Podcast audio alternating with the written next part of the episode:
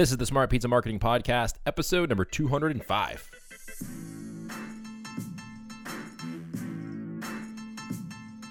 Hey guys, welcome back to the Smart Pizza Marketing Podcast. This is episode number 205 of the show.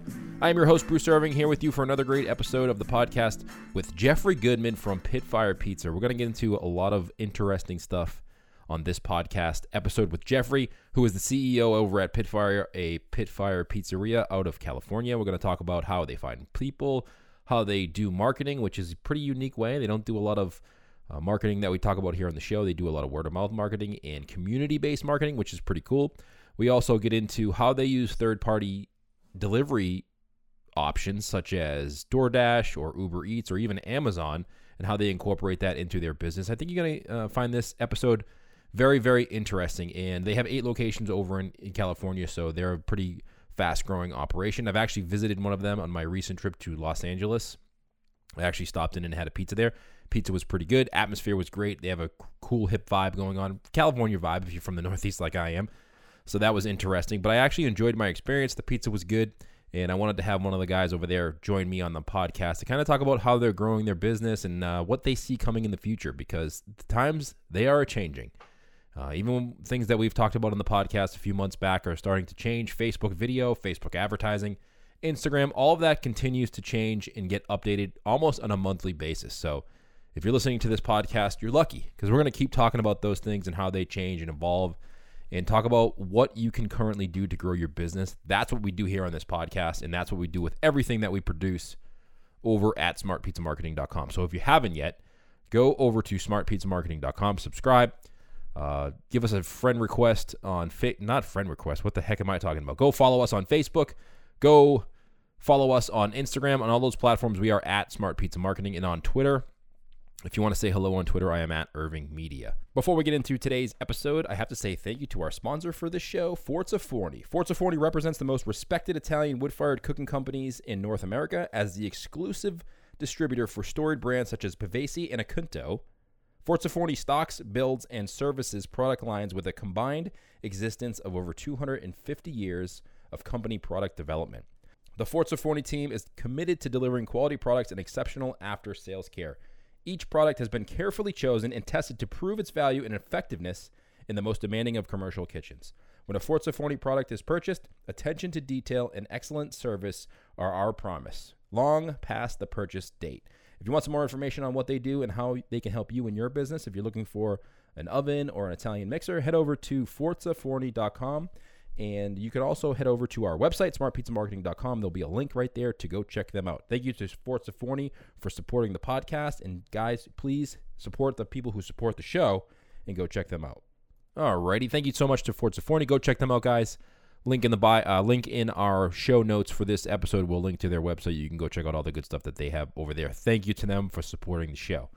All right. If you're looking for some information on what we do at our agency for pizzerias that we work with, you can go over to smartpizzamarketing.com forward slash zip. But that's going to be it for me. Let's get into today's episode with Jeffrey Goodman from Pitfire Pizza. Hey, everybody, welcome back to the Smart Pizza Marketing Podcast. I am excited for my guest today. He is the CEO of Pitfire Pizza. His name is Jeffrey Goodman, and we're going to talk all about pizza, marketing, business, all of that good stuff. This is a great company doing some great things out in the Los Angeles area. I'm excited to have them on the show. So, Jeff, thanks so much for joining me on the podcast today. I'm excited to have you.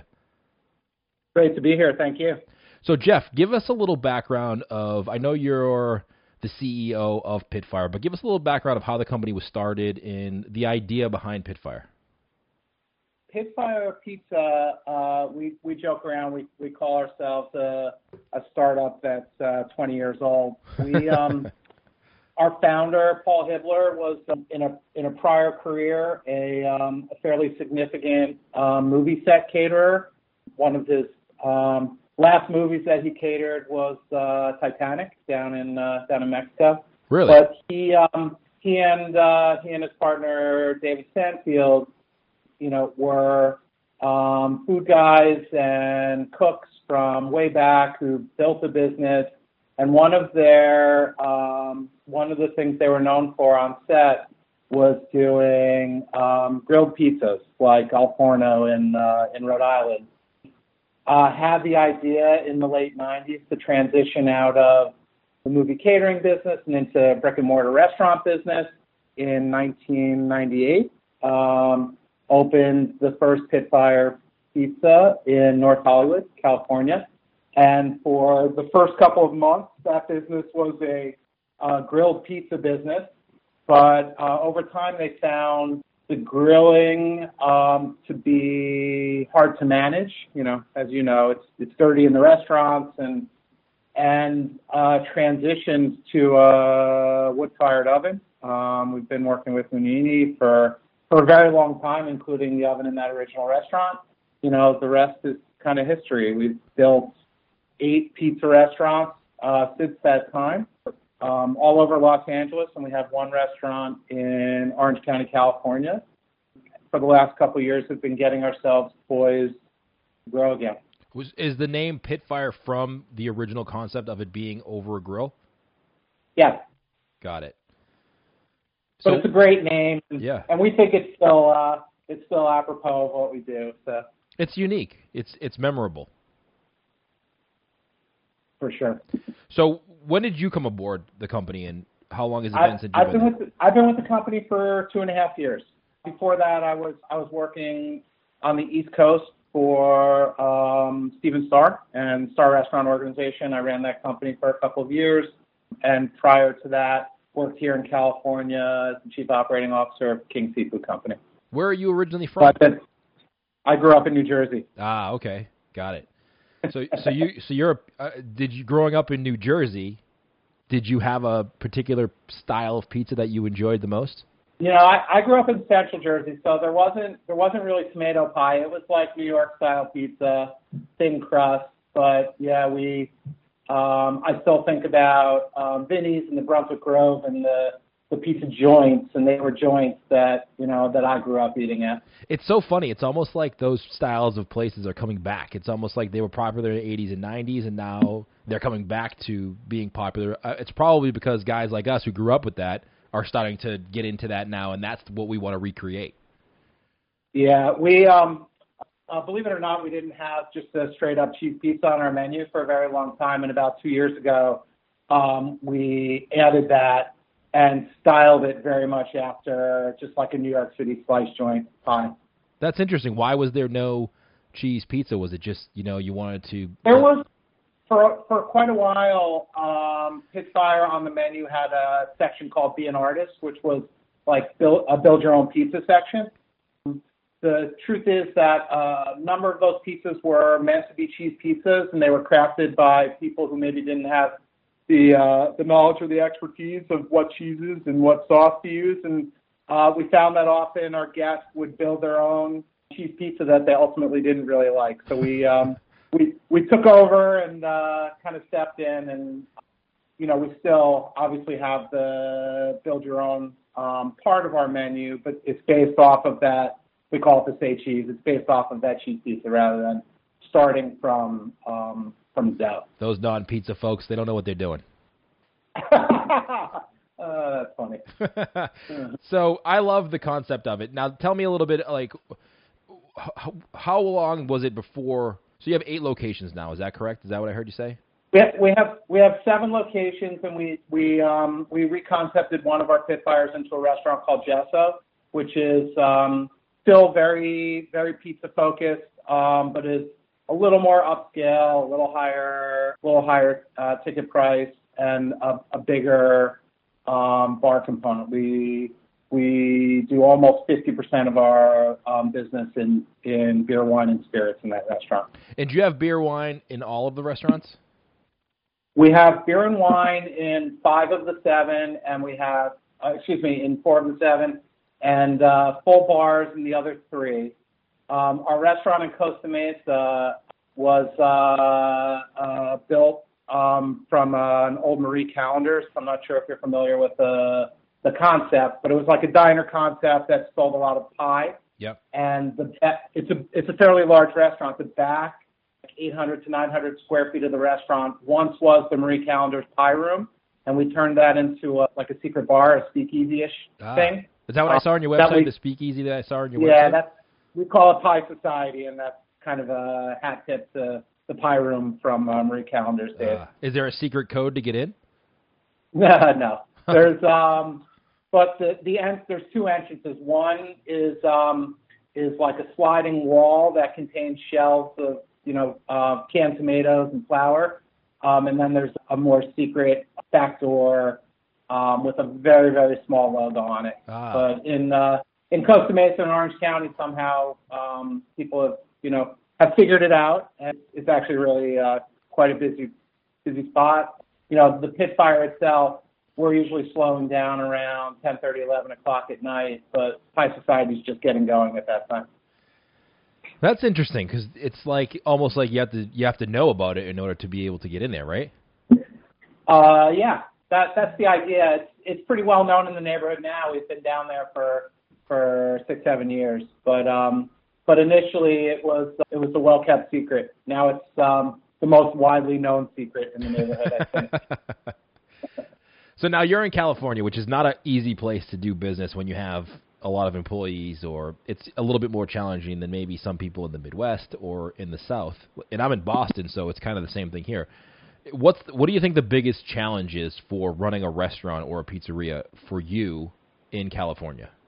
And you know, with Starr, I was I was opening and running restaurants in New York City and Philadelphia and DC and Miami, and I think um, I think we're all facing similar challenges. Obviously, rising rents, uh, rising input costs, but but most importantly, uh, you know, labor and staffing challenges. And we are, you know, we are truly a craft pizzeria. There are Pizzaiolo who are tending a wood fire and hand stretching dough. You know, our kitchens, although we have, you know, eight restaurants and some good systems and process in place, our kitchens are really finesse kitchens. So we need uh, we need qualified, you know, qualified cooks. You know, I can speak to similar situations in DC and Miami and New York, attracting and retaining um, talent continues to become more and more challenging, and especially, you know, in a Pitfire. And I would, I would, I would include, you know, front of house and service in this.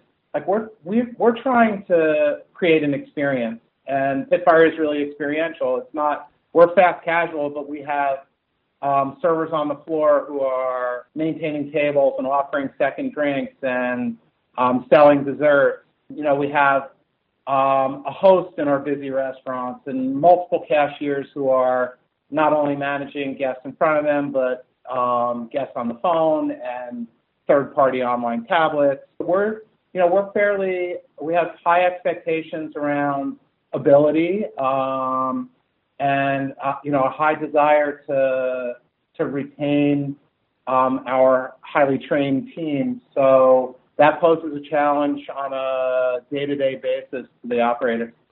Yeah, that's the number one question that I get asked on a daily basis almost is and I think that it's around the country regardless of what region you're in is is exactly what you said attracting first off you have to attract the people that want to get them to want to work there and then you have to help help them realize that it's a great place to work and that it could be a career for them not just a part-time or a temporary job Agreed.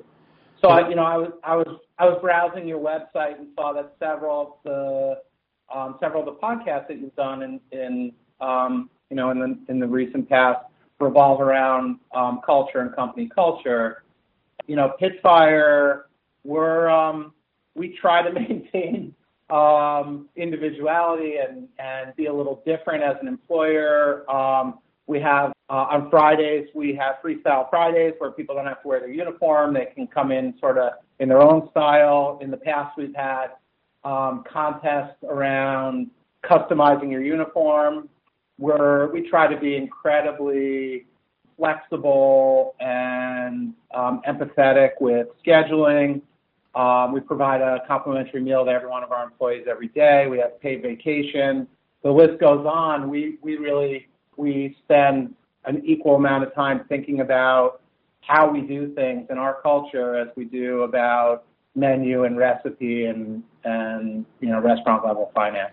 And I think that used to be kind of like the secondary or third thing that you would think about when you ran a pizzeria or a restaurant. And now it's got to be number one. All of the things you just mentioned. It is. It's incredibly competitive, um, and I don't. I don't think that, nor do I want it, but I don't I don't think that our like little slice of the restaurant world is that prone to automation. You know, certainly there are those who are experimenting with kiosk ordering, but um, I haven't seen a machine stretch a pizza really well yet. And even if you have, I'm not I'm not sure that it may be something to eat, but it's not going to be the experience that you want. Yeah, I I agree, and and you know that's where I started. But we put a lot um, we put a lot of thought into art in the restaurants and music in the restaurants and our design. You know, we design restaurants that are unique to um, their location. So I think you said you went to the Mar Vista Venice restaurant, which has a a very kind of um, artistic and funky Venice vibe to it. And that restaurant actually was James Beard nominated for a restaurant design, won an AIA award. If you were to go into our Manhattan Beach restaurant, which has like a much more beachy and surfer vibe, and we have murals done by a skateboarder inside and outside the restaurant, like you know, we um, we want we want the, we want the experience to feel you know feel special and feel like something other than fast casual fuel. So you try to go into a neighborhood and say, how can we make this restaurant fit into the neighborhood rather than the neighborhood fit into the restaurant? I guess is that right? Yeah, our our mission revol- our mission revolves around food, art, and community. That we want um, our most successful restaurants are not in major developments. They're in standalone spots in communities that at one time were um, underserved. Interesting. And are they concepts that you've built from the ground up or taken over spaces and kind of fitted into the space? Hmm, that's a great question. I, you know, I think the majority of the restaurants that we've um, built are um, second generation. We are in a couple of developments where we were we were first. I told you about um, Costa Mesa. Yeah. Um, and the restaurant that you went to in, in Mar Vista in Venice was uh, Shakey's. And we Ah. actually we love that it was a Shakey's because we kind of see ourselves as the new the newer um, version of that. That we're you know we're the local pizzeria and we're the place that families go and kids go to celebrate birthdays and after sporting events and um, yeah, so that's that's pretty cool. That Now, do you? So is it a deli- you don't do delivery, do you? Yes, we do. Oh, you do delivery. Is it in-house delivery or do you use like Grubhub or Uber Eats or those third parties? Well, the answer is yes. we use we um we have um we have like a third party of in-house deliverers. So we'll take um, delivery over the phone, delivery orders over the phone or through our website, and that's ChowNow enabled. Yep. And then we also work with a select group of third-party online platforms. Have a strong partnership with Amazon and with DoorDash. Interesting. So we have in in our restaurants a couple of delivery people, employees and stations, um, and then also um, a number of third third party drivers coming and going. Now, I, I've heard a lot about Uber Eats and Eat24 and Grubhub, but I haven't heard a tremendous amount about Amazon. Can you explain how that partnership works? Not necessarily like the. You know, Am- it, it's um it's through Amazon Prime. Um, they have my perception is that they are dabbling and um, trying to decide whether or not that's business they want to um, tackle. Yeah. So it, it started as a singular partnership with one restaurant and has grown to uh, five of our restaurants. But I don't. It isn't. Um, it isn't sort of the major driver of our third-party partnerships. DoorDash is much more significant. And what do you think of DoorDash? What's your like? How does it? Is it work good for you guys? Did you get a lot of exposure Yeah, to it- that? It has um, it has worked very well for us. Um, we definitely see it as additive to our business. They have been good partners, and we meet on a semi-regular basis to you know keep ourselves in alignment. We're really about hospitality and service and quality, and um, initially with um, all of the third-party platforms, we found it difficult when a mistake was made to connect meaningfully with that guest and recover the mistake, hopefully in real time. And through like a series of efforts and initiatives with DoorDash, we've um, really turned the corner there. I definitely believe that they have brought us new guests and made it convenient for some of our um, existing guests. So we we are we are pro um, online platform. Yeah, I think that was a, uh, something a concern that a lot of people had was how do you how does the third party represent your business the way you want it to be represented, and then how do you get notified if there is something going on immediately and rectify that, not just get notified about it through a customer complaint, but actually fix the problem? Yeah, I think that's an apt consideration, and for us, we've been fortunate. We were uh, this predates me, but we were a very early adopter of, of DoorDash. We were one of their first uh, restaurant clients. So we've been able to build and maintain a really mutually beneficial relationship with them. And there's been a great dialogue that's allowed us to, to have impact on, on that consideration. But it's still, it concerns me, you know, occasionally there'll be uh, an online review, a Yelp that references the delivery part of the experience, and it's hard to not feel completely in control of that. Yeah, I know what you mean because you because you can't. You're not you're not completely in control, right? Which is hard because I like to be in control. now, what what part of your like what percentage of your business is delivery versus dine in takeout? It it um it's somewhere in the twenty five to thirty percent range. Okay. Um, it has shifted uh, incrementally over the last couple years from phone in and Pitfire web based to third party, but our online, or excuse me, our delivery percentage continues to be around that that 30%. Yeah. So do you see a shift in even takeout orders that people come actually into the restaurant to take out shift more towards online ordering rather than phone in? Yeah. Yeah. Which and which which I as a consumer we've seen, we've seen, a little bit of cannibalization yeah. of uh, pickup moving to third party as third party continues to get less expensive and more convenient and more adopted. Yeah. Do you? What are you? What are you? Are you? Are you concerned about that? I, you know, it's it's present for me, and I, um, we continue to do analysis around it. Um, I wouldn't want to say concern, and I continue to uh, maintain that um, all of this evolution is good for our business. Do you think that you see, we we have that issue too with a lot of people that we talk to is that they're afraid of using those third party sites because then they don't really have control over their online ordering. We try to say, hey, listen, maybe try to get them to order from you directly next time if they found you through those third parties.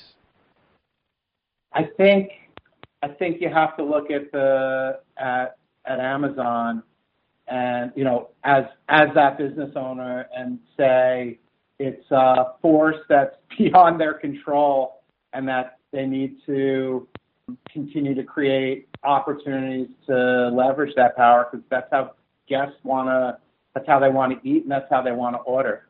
To not acknowledge that and to not figure out ways to leverage it and to not figure out ways to make sure that your food is great in the delivery experience and that um, you're influencing the service and you're thoughtful about your to-go packaging, um, I think is really setting you up for a, a big long-term fail. Yeah, it's almost like, like those. It's, we it's here, and and there's there's um, it's here, and the right thing to do is to step into it and embrace it. Yeah, it's almost like those restaurant owners that hate Yelp, and because they hate Yelp so much, they don't respond to reviews that are good or bad on Yelp. And it's like, you know what? You may hate Yelp, but the consumers are using it, so maybe it's time to focus, not focus on it and uh, you know spend money on advertising on it, but at least watch it because the consumers tell you what they want to use. I love it. I have I've trained myself and our organization to take every piece of feedback as as 100% truthful and to respond to it um, accordingly. So we any Yelp score um, that's three stars or below, we connect with the guests and sincerely try to um, recover that situation, invite the guests back into the restaurant, try to turn the experience around, and that we also use that as um, as like a free shopping service. You know, I get 50 to 100 experiences, uh, you know, every two weeks of guests who have dined in my restaurants who are telling us what they loved and what they didn't love.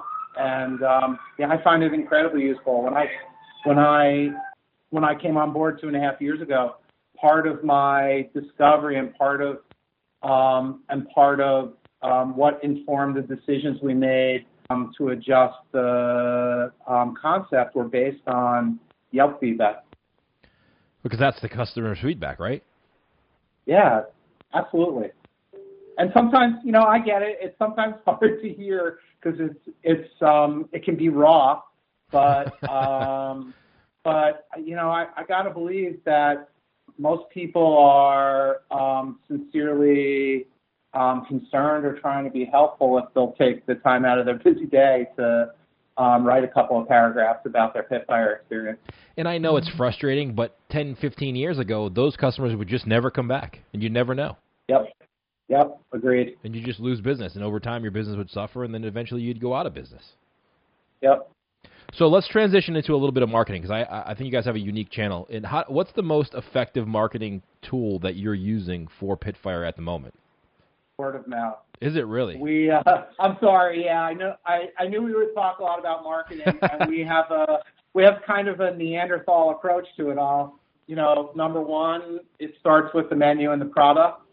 Um, some great restaurateurs have um, told me, you know, it's all about the food dummy and um, and we you know we invest a lot of our energy and a lot of our effort in in that in the menu and in maintaining seasonality. We we change um, six to eight dishes um, every season and maintain. You saw it on the menu. Maintain like a handwritten section on the menu that meant that's meant to connect the guests to that fact when we were, you know, I alluded to like when I started and was looking at what um, what uh, our guests were saying, there was um, quite a bit of talk around the size of our pizza and the value, and um, we spent uh, quite a bit of energy like expanding our, our pizza program and also enlarging our pizzas. So we had to redo all of our recipes and all of our ratios and ratios and re- retrain um,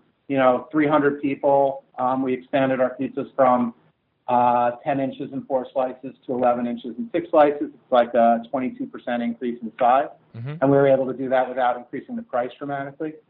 So really, you know, a lot of our energy revolves around making sure the food is great, that we're using great seasonal ingredients, and that we're responding to trends and guest desires.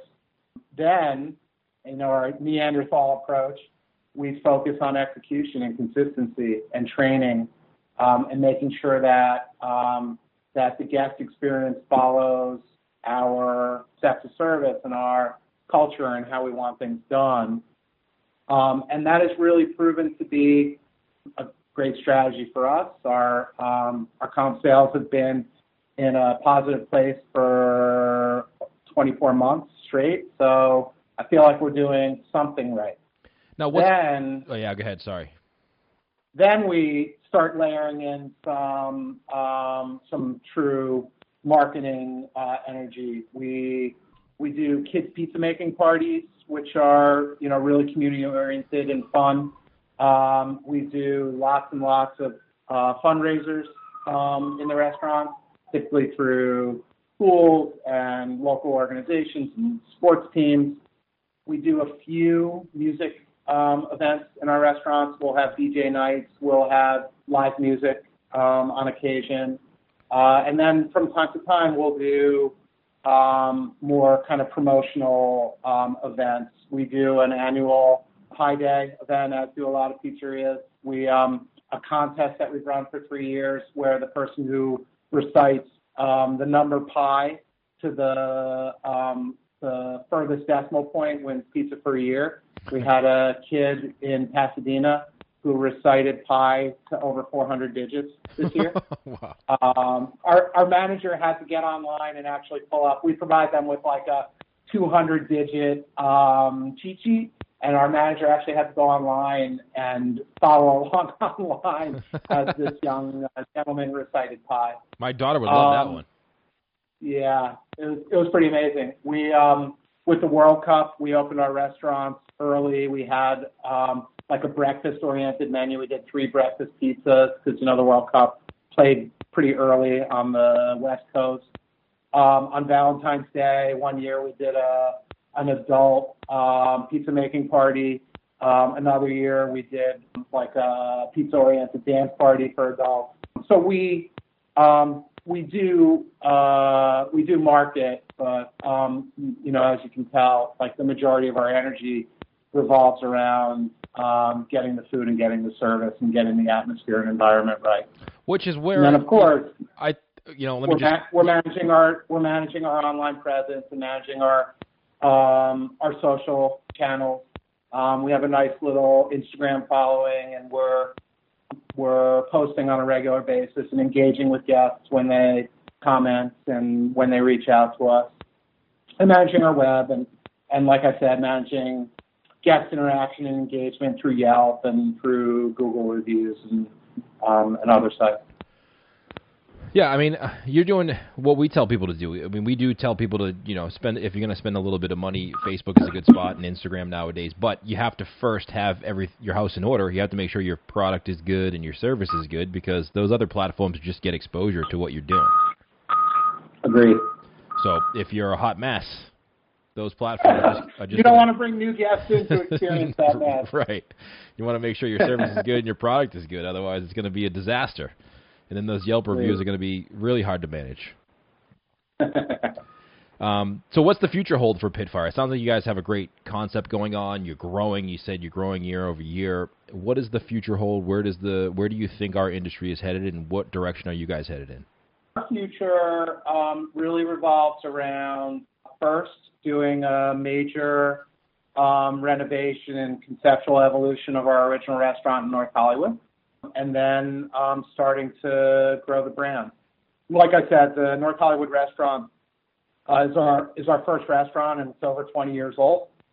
It sits on a, a 5,000 square foot patio slash park, so we're gonna um, really um, double down on that restaurant, put a bunch of uh, money and energy into expanding our um, presence and turning the patio into more of a beer garden, um, while maintaining, you know, the great um, the great Pitfire menu. Um, and we see this as being really an important part of uh, the next five years. And the lessons that we learn in doing that um, reconceptualization will inform how we start to grow. And our goal for for 2019 is to open two new Pitfires, and then hopefully in 2020 to open four to five new restaurants. All in California. You know, there's so much of Southern California that we haven't touched. There's a lot of opportunity in Los Angeles. We only have one restaurant in Orange County right now, and we have a fondness and a belief that San Diego is underserved. So we're going to focus on keeping our footprint pretty tight um, and manageable for those next couple of years. But we see ourselves ultimately as a regional player and would love to be in um, Arizona and Nevada and Colorado and then possibly the Northwest. Boston, maybe. You know, uh, I, I would I would uh, consider it a, a great success if we are bold enough to take pizza to the Northeast, you know, the to the great pizza uh, cities of the Northeast. And I think Boston and New York and maybe Philly um, would really be super, super aspirational for us. Well, you're in for your website, but not out of the question. Good. Well, maybe that, maybe in a few years we'll talk again when you come to Boston. We'll do this in person. I'd love to. I'd love to. Uh, your website is pitfirepizza.com. You can find you also on Facebook, uh, facebook.com forward slash pitfirepizza. And on Instagram, you are pitfirepizza as well. Jeffrey, thank you so much for joining me on the podcast. It was great talking to you, and I look forward to visiting one of your locations the next time I'm in Los Angeles. We'd love to have you come in often, please. Is there anything you'd like to share or anything that I missed before we wrap up the show? No, that was great. I really appreciate it. I love what you do, and thanks for having us on. All right. Well, thank you so much to Jeffrey for joining us on the podcast. I hope you enjoyed that episode of the show. Go follow them on Instagram or on Facebook and just let them know that you heard them on the Smart Pizza Marketing Podcast and you're looking to check them out. if you're driving or at the gym or you're running or working in the kitchen and you didn't have any time to take some notes for this episode of the show, don't worry, we took all the show notes for you. You can head over to smartpizzamarketing.com, type in Jeffrey in the search bar, or this is episode number 205 of the Smart Pizza Marketing Podcast. And like I mentioned in the beginning of the show, we love to hear the feedback from you, whether that's a direct message on Instagram. I got a few from the last episode we did. I said, hey, shoot me a direct message. Let me know what you think of the show. We got a bunch of direct messages over on Instagram. Uh, whether you want to message us on Facebook or you can shoot me an email. My personal email is bruce at smartpizzamarketing.com. I'd love to hear from you guys about what you think of the podcast that we're doing. If there's a certain topic or a guest that you'd love to hear from, uh, we can probably make that happen for you. So shoot us an email, Bruce, or shoot me an email, bruce at smartpizzamarketing.com, and let me know who you want to hear from or what you want to hear about, and we'll try to make that happen. And if you need some help in your marketing, there's two services that we provide to help you figure out what's working today and grow your business. One is our mastermind group where you can be more hands on, ask us questions live. We get access to our private Facebook page and our private website that we have all of our tutorials and archived interviews and archived phone call conversations that we've had with other mastermind group members and kind of figure out what's working today. You can do that at smartpizzamarketing.com forward slash mastermind. But if you need some help and you have a, a, business that's growing and you just don't have the time to do it, we can help you do it for you. Smartpizzamarketing.com forward slash zip. Let us know where your business is located and tell us a little bit about your business, and we can see if we can help you grow that using the things that we're doing over here that we're going to start showing you behind the scenes of over on our YouTube channel. So, smartpizzamarketing.com forward slash zip, put your information in there and tell us a little bit about your business and what you're trying to do. And uh, like I just hinted at, our YouTube channel is something that we're going to start focusing on a lot. Uh, our live show that we used to do on Facebook, we're going to start transitioning over to YouTube. And then we're also going to show you a little bit of behind the scenes of what we do here for our clients and for ourselves, marketing wise and video production wise. We're going to start producing some videos for you and distributing those over on YouTube. So if you haven't yet, go over and hit the subscribe button on our YouTube channel. And all that's linked up in the show notes for this episode. So I hope you enjoyed this episode of the show. I'd love to hear from you. Reach out to me. And otherwise, we'll see you on the next episode of the Smart Pizza Marketing Podcast. See ya.